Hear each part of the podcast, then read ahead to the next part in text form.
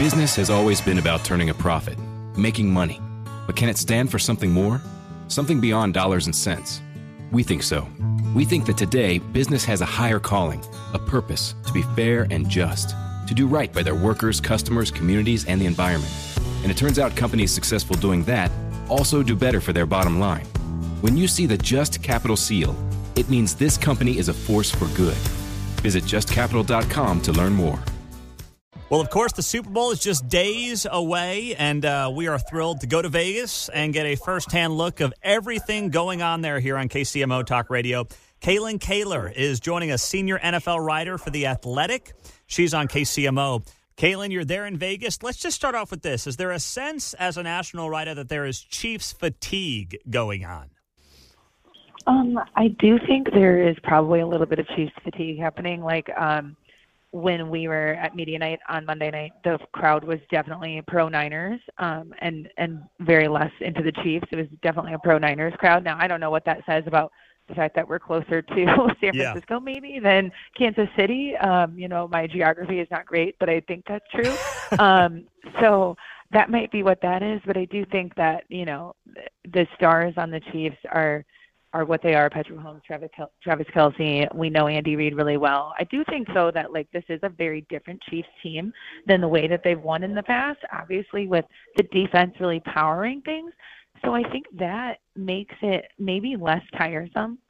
Mm-hmm. Um, maybe less tiresome because they are just sort of winning in a different way. And I was listening to Travis talk, and I think he said this on his podcast. He probably said this this week as well. But you know, he was saying that this season means more to him this Super Bowl than his past Super Bowls because it was harder to get here, because it was difficult. So I thought that was really interesting too because um, it seems like the players themselves who have been on previous Chiefs Super Bowl teams, including last year, like it seems like they're appreciating this in a different way because it was just so much harder to get here. Where does the Taylor Swift effect factor into Super Bowl media week for for those of you that are obviously there to cover sports? But let's be honest, that's the biggest pop culture story in the world right now. So, so where does that play into everything going on there in Vegas this week?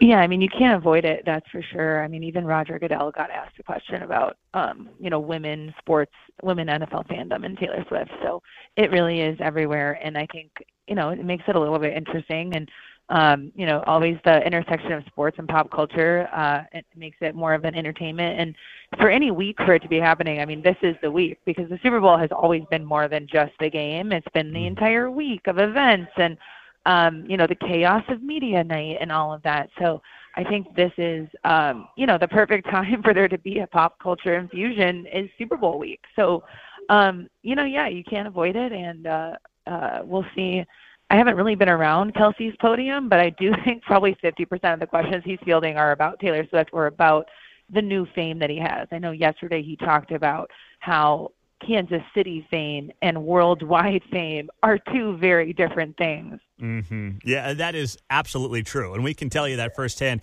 I mean, Travis Kelce, Kaylyn, lived in a regular neighborhood anyone could walk up to, and then this happens. Yeah. Now he's going to have the gated community and the whole thing. So it's completely taken off, to your point. Yeah, I didn't even realize that he'd had to, like, move houses. Like, yeah. that's crazy. Yeah. It's nuts. It's, yeah, it's been chaotic here. So the game itself, you know, you look and you mentioned the Chiefs defense. Um, this 49ers team that Chiefs fans haven't seen a lot of this year. How is this maybe different from the team they saw in the Super Bowl, uh, you know, four years ago now?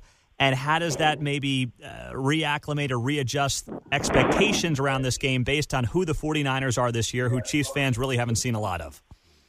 Yeah, I mean the 49ers, honestly when you think about them as a team, it's it's really insane what they have done because we have to remember that they drafted Trey Lance and they traded up. They spent significant draft capital to to draft Trey Lance.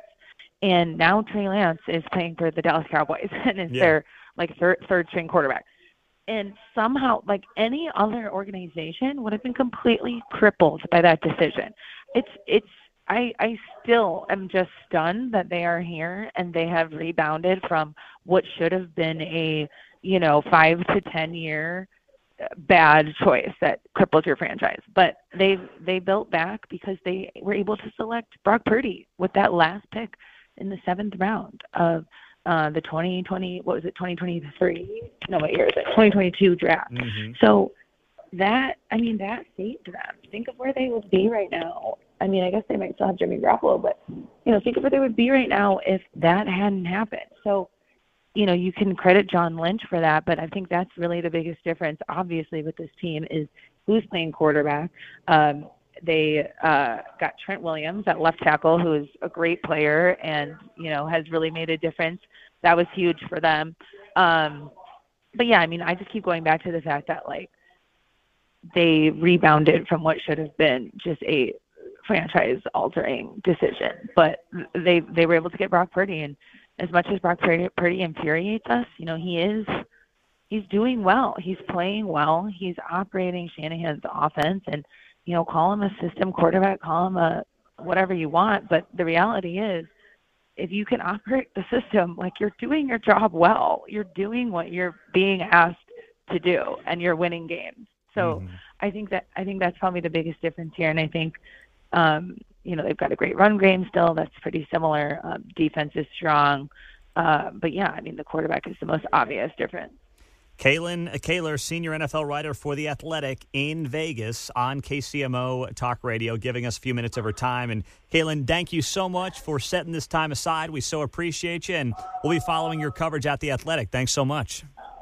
Thank you so much. Sorry it was um, loud here. Oh, you got to do what you got to do. It's great stuff. We yeah. appreciate you. Thank you. Have a great day. Get an inside look at Hollywood with Michael Rosenbaum. Let's get inside of my buddy Kumail Nanjiani. When you talk about Eternals and it wasn't the response that you were hoping, how did that affect you? Marvel thought that we'd be going on a wave of raves, you know, and it wasn't true. The reviews were really bad. And you were aware of it while you were on tour? Yeah, I was too aware of it. And so very intentionally, I did start counseling. Emily says that I do have trauma from it. Inside of You with Michael Rosenbaum, wherever you listen. Get inside look at Hollywood with Michael Rosenbaum. Let's get inside of my buddy Kumail Nanjiani. When you talk about Eternals and it wasn't the response that you were hoping, how did that affect you? Marvel thought that we'd be going on a wave of raves, you know, and it wasn't true. The reviews were really bad. And you were aware of it while you were on tour? Yeah, I was too aware of it. And so very intentionally, I did start counseling. I, Emily says that I do have trauma from it. Inside of You with Michael Rosenbaum, wherever you listen.